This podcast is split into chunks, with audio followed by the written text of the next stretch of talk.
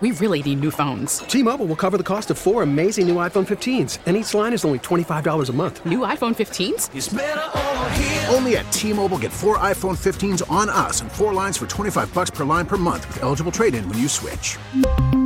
Minimum of four lines for $25 per line per month with auto pay discount using debit or bank account. $5 more per line without auto pay, plus taxes and fees. Phone fee at 24 monthly bill credits for all well qualified customers. Contact us before canceling account to continue bill credits or credit stop and balance on required finance agreement due. $35 per line connection charge apply. Ctmobile.com.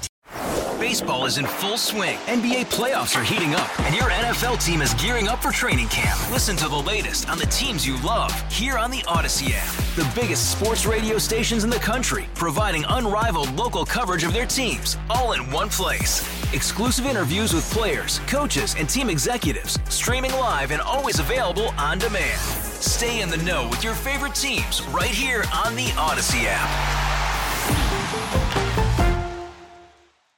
This is a KDKA radio time capsule. Now, the CEO and president of the Heinz History Center, Andy Masich. Many historians consider Gettysburg a turning point in the Civil War and the greatest battle ever fought in the Americas. And through it all, Western Pennsylvania played a critical role in the Union victory. In the summer of 1863, Confederate General Robert E. Lee sought to move fighting out of the South and claim a decisive military victory. News of a Confederate invasion spread throughout Pennsylvania, and many cities, including Pittsburgh, braced for an attack by mustering militias and building fortifications. In late June, the Army of Northern Virginia brushed aside Pennsylvania companies at Chambersburg, Shippensburg, Carlisle, and Mechanicsburg before concentrating on Gettysburg.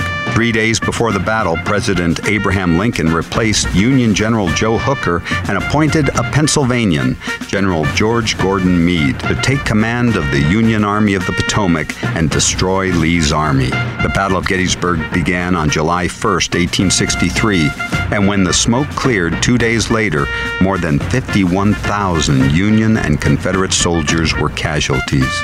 Meade's army forced Lee to retreat to Virginia. More Pennsylvanians fought for the Union Army at Gettysburg than any other state, and Pennsylvania furnaces and factories provided much of the war winning materiel. Crippled by the extensive losses of personnel, supplies, and morale, Confederate armies finally surrendered in 1865, and the Civil War came to an end. Learn more about Pittsburgh's role as the Arsenal of the Union at the Heinz History Center.